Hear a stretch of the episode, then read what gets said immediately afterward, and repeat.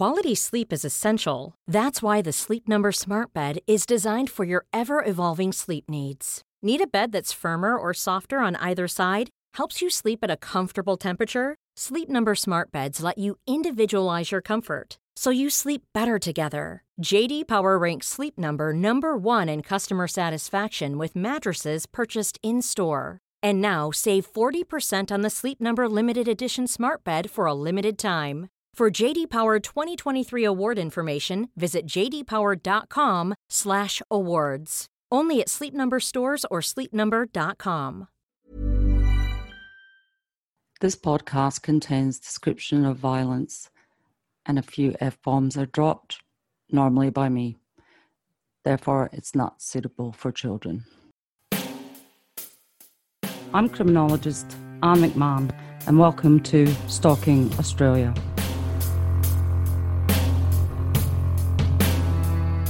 You ever been love bombed? Love bombing happens when someone overwhelms you with loving words, actions, and behavior, all as a manipulation technique. It can be very flattering in the beginning, but can soon become overwhelming when they pressure you into rushing things, things like planning marriage or moving in together. Rebecca went from being love bombed to installing security cameras to seeking an AVO from the courts. Hi, Rebecca. Thank you so much for joining me today. Thanks for having me in. Really a pleasure to be here. Wow, that's great. Um, let's get right into it, Rebecca. Where were you in your life before you met your stalker? I was a single mum to two young boys, um, living on my own, and was venturing back out into the dating world. Right. So, how did you first meet your stalker? Um, through online dating, I believe it was an app called Oasis Active. And what happened then? Um, we were in a long term relationship for quite a few years, uh, which resulted in one child together. Um, that child is now two, nearly three years old, um, and that's how it all began. So, how did things start going wrong? What what caused that? What caused the relationship to go wrong? Um, I noticed him drinking a lot more. Uh, it was to the point where he couldn't go a day without drinking, and sometimes to the point where he would drink in excess to the point where he passed out. Right. Oh, okay. So, um, what happened next? Um, things eventually got worse, especially after having our child together. During my labour, he actually kept sneaking out of the room to go and get alcohol from the car, and we had an incident where our child had to be in hospital due to jaundice, and he was really not around as much, used the basis that he was working, which he wasn't working that much. Um, I did all the raising of the child pretty much, so I decided I would leave. Um, that you know, the drinking for me was a big deal breaker because I couldn't get him to help when I needed the help. So, um, you say he said he was working and he wasn't. What was he doing when he had told you that he was working? I'm not too sure. I've never really found out that truth. Quite a few times I've spoken to previous bosses when he's left a job and they've said to me they would tell him he was needed at work, he would tell them he was needed at home with me, and all the while be telling me he was at work. Right. Wow. So you've decided to leave. How how many times did it take you to try to leave before you finally left? Um, trying to think. It's to, it's to quite a few. The first time I left, I went back because I was pregnant. Um, the second time, I had gone back and it become serious, and we'd started legal proceedings. And then he's just one of those people that are really convincing, and I think I've been back about three times after that. Yeah, start show that women take about seven times to Yep, try and leave before they finally A lot of effort. And did things get worse once you left? I um the first time I left, it did. He started using drugs. Um, it wasn't until a phone call from my mother-in-law saying, "Did I know where he was? No one could contact him," and I, I was the only one that was able to get through to him. That I found out that his family had actually lied to me for many years, hiding his past history of drug and alcohol abuse, um, and also hiding a fact of mental health issues. So Wow. it got a lot worse. Um, and then when I left after having the baby, it got worse because he thought he could do the drugs around the baby and still have access, Oh. which obviously I denied. So is this your Um, second child to him? No, the first. Oh, this So is one and only. one and only. Yeah, yeah. Just when he was a baby, yep. Okay, so you left quite soon after having the baby. I think about three months in, yeah. Oh wow! So, So you've got you've got prior children And now you've got a three month old and you're on your own. Yeah, and Goodness. tried to keep things civil, but I think it was an incident where he had ducked outside when he was supposed to be doing a visit and said he'd be back shortly. And about 20 minutes later, I went outside to find him smoking marijuana in my front yard, and I went, no, visitation stopped. So we started legal proceeding then Right. with the family court. Um, and it wasn't until much after that we had police involvement. Um, police involvement really started when he kept showing up where I was, where he would purposely sit out front of my house and overdose so that we had to get involved. Overdose on what? Um, it was synthetic marijuana, but there was always packets of other pills that we could never really identify what they were. Wow. So he's doing this in your driveway. Uh, on my street and the street that runs along my street where you could see it from my front door. Oh, so what happened? The police and ambulance were involved? every single time we've had to ring an ambulance because it involves drugs in New South Wales, they're required to bring police with them Right. because they don't know if that offender would become violent. yeah. So every single time the police got involved, um, normally they would just search him, they'd find the synthetic marijuana, and it would be okay, we're sending him off to hospital. And nothing ever sort of really came from that. How many times Um, did this happen, Rebecca? A lot. I think the, the straw that broke the camel's back for the police was him overdosing on a main road where children could find him as well. Wow. Um, and then within hours of being released from the hospital, he was overdosing out in front of mine. So I was very lucky that the second police officer that attended there was a young female police officer, and she's like understood. And she was like, "No, enough's enough with this and this behaviour." So she got the AVO, sorry, a DVO, so domestic violence order instead of just apprehended violence order, Right. um, taken out that day. So this is happening on numerous occasions. Why aren't why aren't they getting him into a mental health facility? I would honestly love to know the answer to that myself. I've never found that out. The first time he did it when I was pregnant, he was sent to a mental health hold at Blacktown Hospital in New South Wales. Sorry, so he he took an overdose while, when you were pregnant. Yeah, when we first separated due to him cheating, um, Ah, that was back in, I believe, the January of 2018. right. Um, and he was on a mental health hold at the hospital, and their counsellor actually rang me and said, "Do you mind if we release him into your custody?" And I went, "Excuse me, what?" And I went, "You're kidding me."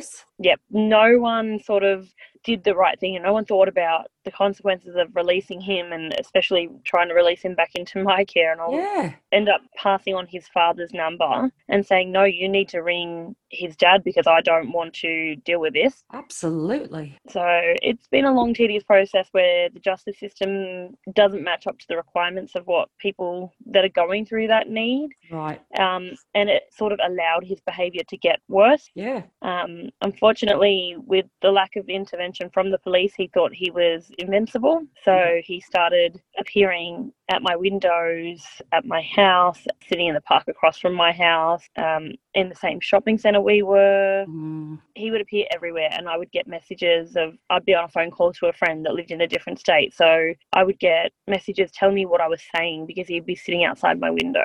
Oh, that's terrifying. Yeah, And- it was to the point where we were actually issued a emergency safety device, which is like a GPS locator, and it will automatically alert police to your location. So you carry that? I did for a while. Yep. Um, it was provided to us by a domestic violence service for me and my children in case there was an incident. Okay. So how does that work? Like you, if some, if he turns up, you push a button or something, and they know where you are. Yeah, every time you change location, so once you get home, you push a button and it updates where your location is. Right. Um, then if you go to the shops, you obviously update again. And then if there's an emergency and he's approached you or breaching his You can push a, an emergency call button. And it's like a mini telephone, but it only rings to them. To the police. Yeah, it rings directly through to the emergency assistance line and, and they can get police to you in the last known location. That is so good. I've never heard of that before. So for for listeners that are maybe in the same situation as you and don't know about that, how did you come to?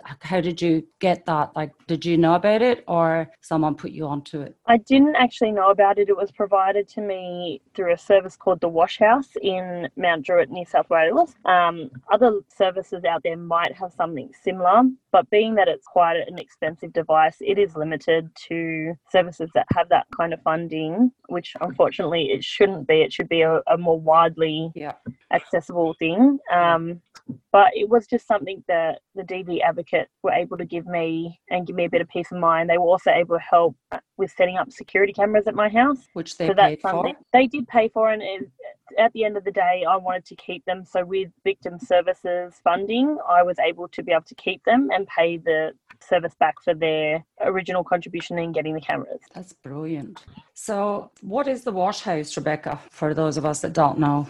Um, the Wash House, for in this instance, is a DV advocacy team. They help out with counselling. Um, they can also attend court with you to be an advocate for you. Um, they can also advocate with, uh, sorry, advocate with police and other services. They do attend meetings like here in New South Wales. We have what's called SAMS listings, which means they're high risk offenders, and it brings different services together at a meeting. I think, believe from memory, it's weekly. Um, so like police in the local area, um, any DV advocacy teams, things like community housing, and they can all get together and figure out if there's some way that they can help prevent this person being at risk. That's brilliant. Um, so it is it is a great program. Um, I don't know the real logistics of how that one works, but the Wash House they are part of it, um, and they do help. Like for me, they were a contact after that it went through to the police. So I was forwarded onto their service By the police. um, by the police because it was a DV situation. right. Um, so it is out there. It's just something that someone might need to know to ask for. Unfortunately, Absolutely. it's not. Yeah. It's more of a word of mouth thing Right. rather than it being a well known thing. As it be. be. Why isn't this available to every woman who's in, or uh, Oh. and men who are? I would um, love to know that. I really would. Yeah. If it's available to some, it should be available to everyone. That's crazy. Yeah, it, it's such wonderful services out there that aren't getting the notifi- or the notoriety that they deserve. Um, that women don't know and men don't know that they're out there for these services exactly. to be accessed. Yeah. Why is that? Why is that? Um, just going back to when you first um, contacted the police, Rebecca, I remember you saying that the general duty officer that you first spoke to wasn't entirely helpful. Can you just talk us through that? So I've had quite a few incidents with with general duty officers that don't know the DV route like they should. Mm. Um, originally, because it was more we were concerned about the drug use, they weren't seeing that it was the DV side of things. This was a, a control play to overdose in front of the house. Um, so they didn't take it as serious. We had actually been into a police station before when he had made threats to sit out front of the house for hours to ask for an AVO, and it was declined. Told that there was no grounds for it, that he's not a concern, he's not a risk. Um, and then later in my experience with dealing with the police, we've actually had a general duties officer that asked very personal questions on a recorded statement, which goes through to the court, including my new address, which was a safe address, my new phone number, which he didn't have, my school and my children, which he didn't have that information. So we actually had to follow up and launch an investigation to make sure that information would never be passed on to my ex and him get that information that he should not have ever been entitled to. That I'm sorry, the rage is boiling. I have to say that is fucking outrageous. Yeah, Fucking outrageous. general duties aren't trained the same as someone specifically in a DV team um, and not updated on procedures regularly, regularly enough. Um, and it slips through the gaps. They forget that they're doing a video body recording or a handheld recording, and this goes through as evidence. And unless that got put to a judge that those information needs to be suppressed, then it will go through and they can hear that information. No, no, sorry. That was just that is well that who's the first person that any stalker victim is going to get in touch with? The duty officer, whoever answers Yeah. the phone, whoever is at the front desk. Surely, I- surely they should be the ones that have the most training because they're the first point of contact. It just baffles me. You would you would honestly think so, but I've been up to ring up and find out when he's been arrested or not. No questions asked. All I have to do is give his name. But anyone could have that information, not just myself. Like the, the process is these general duties aren't taught the same as like a DV person aren't, you know, it's hard to explain, but they're not got the same background as someone that specifically knows what danger a man or a woman in a DV situation could be from someone that is stalking and harassing them constantly. Yeah, yeah. Well, I mean, stats show that stalking escalates. It doesn't normally just happen with one incident and then they just decide, oh, well, I'll just give it away. I just I don't know if you know if you've heard of Jim Clemente or Laura Richards. Laura Richards was the founder of Paladin. Um, it's a, stock, a stalking advocacy, and they are my heroes. That's they're kind of one of the reasons that I've done this podcast. But yep. she, she's her biggest thing that she bangs on about. God love her, is that we have the police have to take someone who comes with um, with allegations of stalking, they have to be taken serious because it is a danger. And I think of which we haven't mentioned, but what what I spoke to previously, that with your stalker, when you first met him, he was doing all the love bombing. He moved in quickly. Uh, he was yes, isolating you. It is textbook. So, oh, you know, for, mm, no, sorry, the rage is gone again. Yeah, like you did just mention, he was very loving and caring when I first met him. He yeah. wasn't a big drinker. He was understanding that I had children and I wanted to take my time. Um, and then as soon as he had met the children, it was like he was there all the time. And before yeah. I knew it, he was living there without even really a conversation even being about him living there. Yeah, yeah. And unfortunately, without his family coming forward and telling me about his history, it made it a, a lot worse of a situation because they chose to hide that information, thinking he was doing better this time. But it's it's so hard to find that information. You can't find that information as just a general person. You have to rely on what you're being told and what the family are telling you. And yeah. unfortunately, sometimes they're looking out for their own. They're not looking out for you. Of course. And getting back to Laura Richards again, she is trying to get a bill passed through the House of Commons in Britain. It's kind of like a sexual offenders list for serious offenders. So it would place a statutory obligation on police, prison, and probation to identify, assess, and manage serial and serious domestic violence perpetrators and stalkers. So if you if you meet someone like you say online, you don't really know them that well to start with, you can go onto this register and you can check his history. And is that not yes. a great idea or not? That would save a lot of men and women a hell of a lot of trouble. Absolutely. If you were had just met someone who seemed to be fantastic, is answering all the right questions, you know, you this is what you want, this is what I want in a man. Yep, he's ticking all the right boxes. But you went on to um, a dangerous offender list and saw his name there, see ya. You wouldn't yeah, be hanging around, would you? I genuinely feel sorry for the next person that actually meets my ex and yeah. he's going to tell them how terrible I am. I kept his son from him. They're not going to know this. The public records won't show, you know, how many times we've had the, the AVO in court because he's breached it. Exactly. Public records don't show any of that information. Exactly. And so, how, did, how did he breach and, the AVO and how many times and what happened when he did? Um, so our AVO was quite a severe one in comparison to a lot. A lot of them, the restrictions are 150 meters, 250 meters. His one was a 500 meter AVO, um, and he was not to stalk, harass, intimidate, have any contact with the children within 12 hours of use of drugs and alcohol, um, and like I said, not to live or come within 500 meters of my prior address. Um, and he would turn up at the house. He would stay at his friend's house, which was in that that breach zone, um, leaving his car on the road so that I would have to drive by and see that he's there. Mm. Um, he would come to the house. He would leave things at the house. Like one time, I'd come home and there was like I think there was a bag out the back that had lollipops or something in it sitting in the backyard. So I knew he had been there, and luckily for us, we did have the cameras, so I could back up these stories. Oh, could um, you see him there in the backyard? Yeah, you could see him enter the gates, the front oh, gates of the oh, property. Scary. You could um we were really unfortunate in the fact that we lived right across from an empty reserve. Mm. Um so which had big ginormous trees, so we were able to have the one camera pointing out that way. Um, being very careful of legal boundaries because of not you're not supposed to have it facing a road.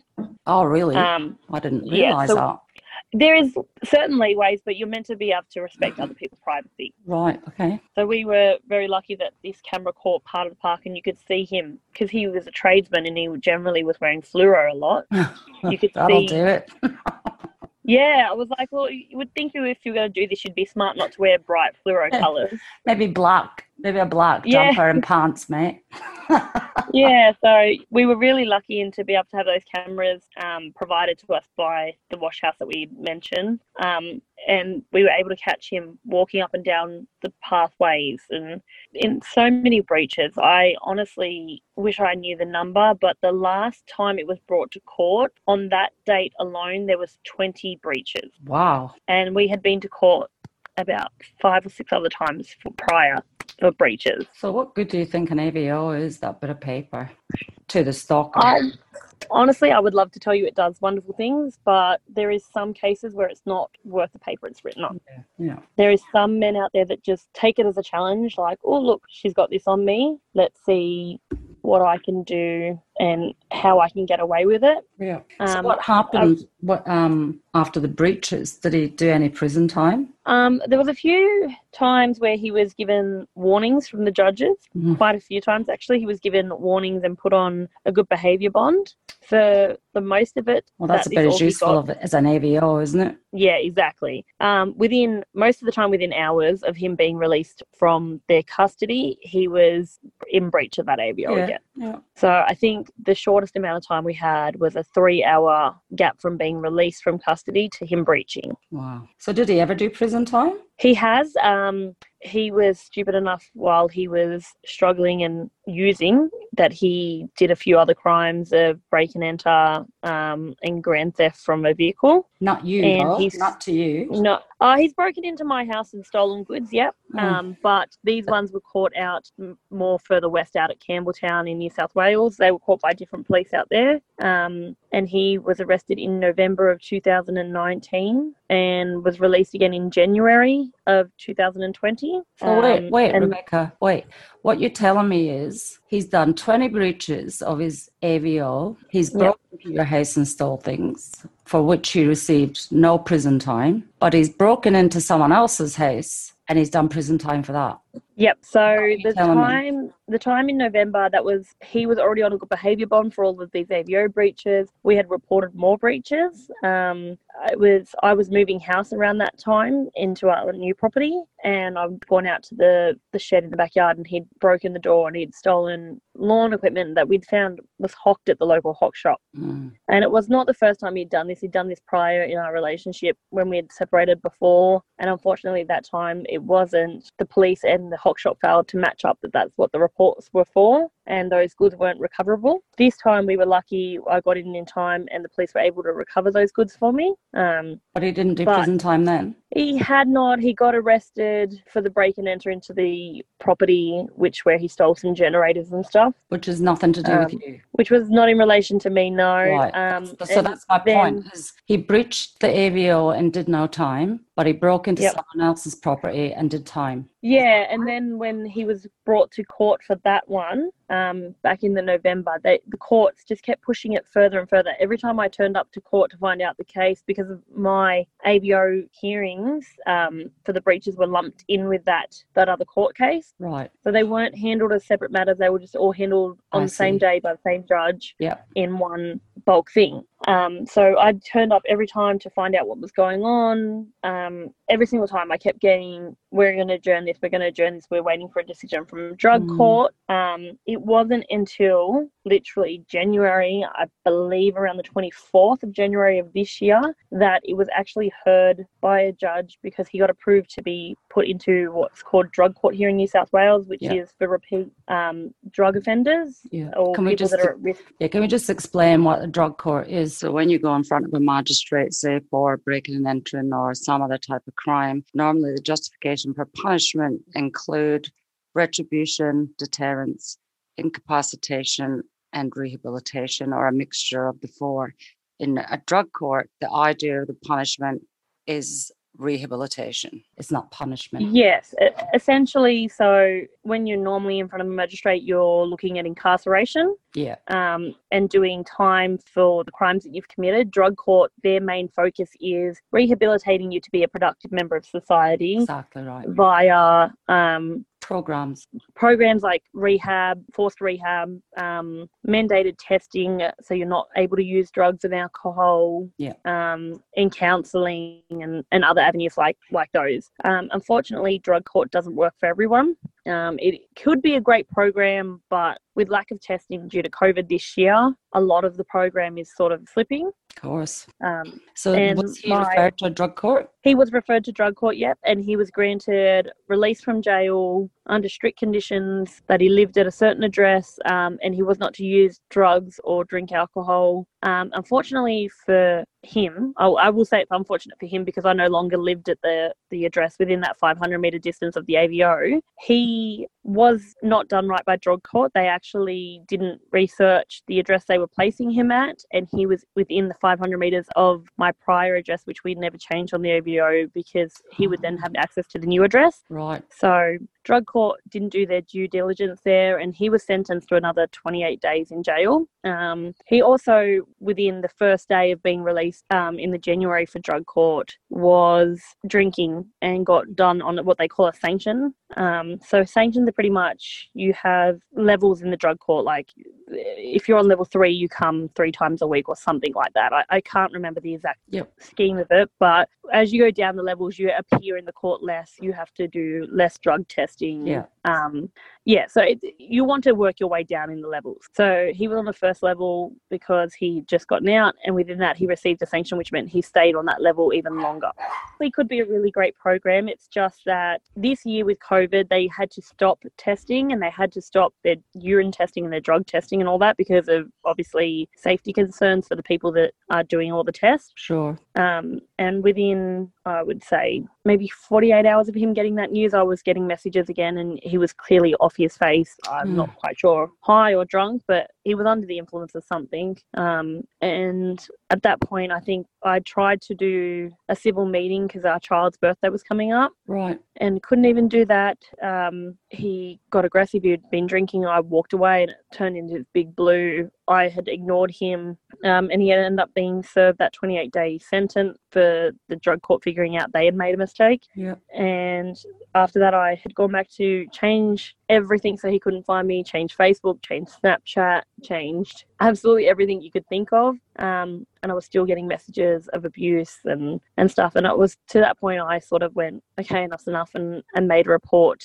to the police again because it was, I think, the tally for the day I made the report was there was like 30, 39 messages and five attempts at Facebook phone calling. Goodness. How did you get your number? He didn't. It was just Facebook. Facebook, you can Ah. ring and call anyone you Yeah. want, even if you're not friends with them. All right. Okay. So, So- where are we now, Rebecca? Now we're, I believe, around June this year.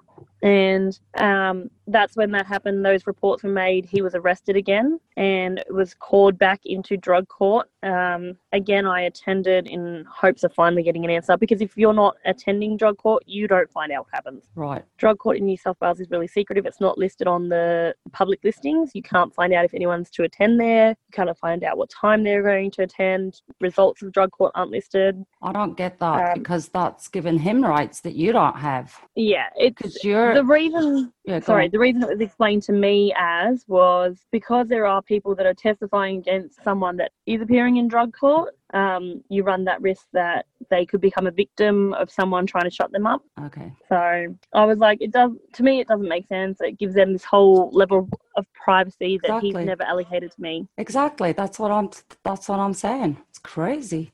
So where Yeah. are we now? Um, now he, we went to court, I believe in August, I think it was, um, back to hear the, judge's response to him breaching those orders again and not failing, sorry, and failing to attend counselling and mandated rehabs and everything that he was supposed to attend with drug court. Yeah. Um, so we had obviously had the more breaches as well. The judge sort of said to him, "You know what, mate? This is severe. We've already warned you. You know, you're not to have contact with her. Even if she were to say you can have contact, you know you're not allowed to." Went through all that spiel with him again, and he was actually served a sentence. Um, and how they do it here in New South Wales is if he's done time for these crimes already, like he done back in November, and then the 28 days in May, they take those days off his actual sentence that he's doing now. But that's So what. But they're different. I They're different offences.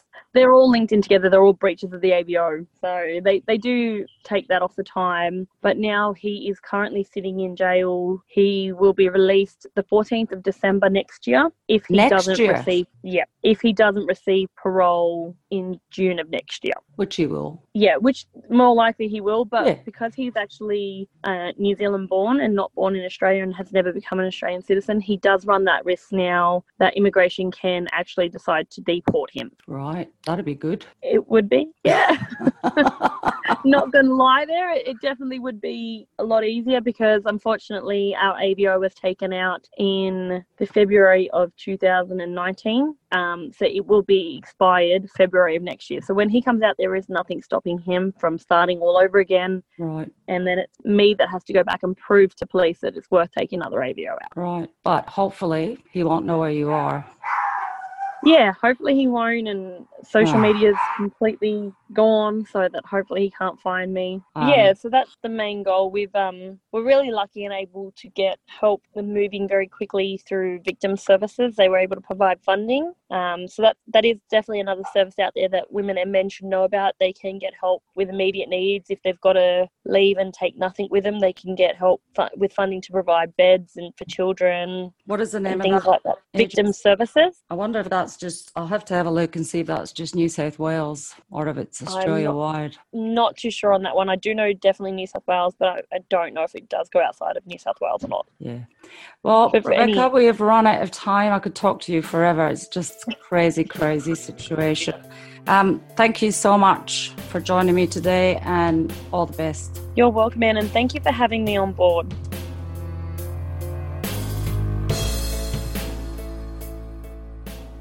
If you or someone you know is being stalked in Australia, please ring 1 800 RESPECT. That's 1 800 73 7732.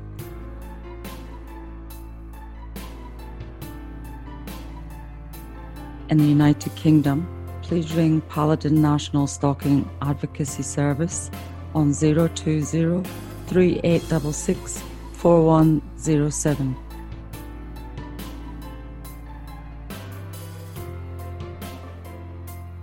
And in the United States, please ring Stalking Resource Center, National Center for Victims of Crime Helpline on 800 FYI call. That's 800 394 2255.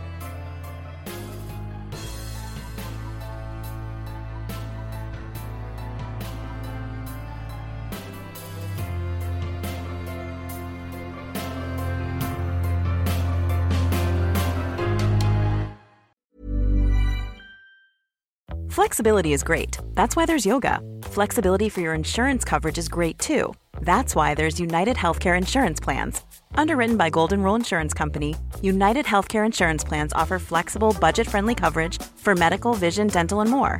One of these plans may be right for you if you're, say, between jobs, coming off your parents' plan, turning a side hustle into a full hustle, or even missed open enrollment. Want more flexibility? Find out more about United Healthcare Insurance Plans at uhone.com.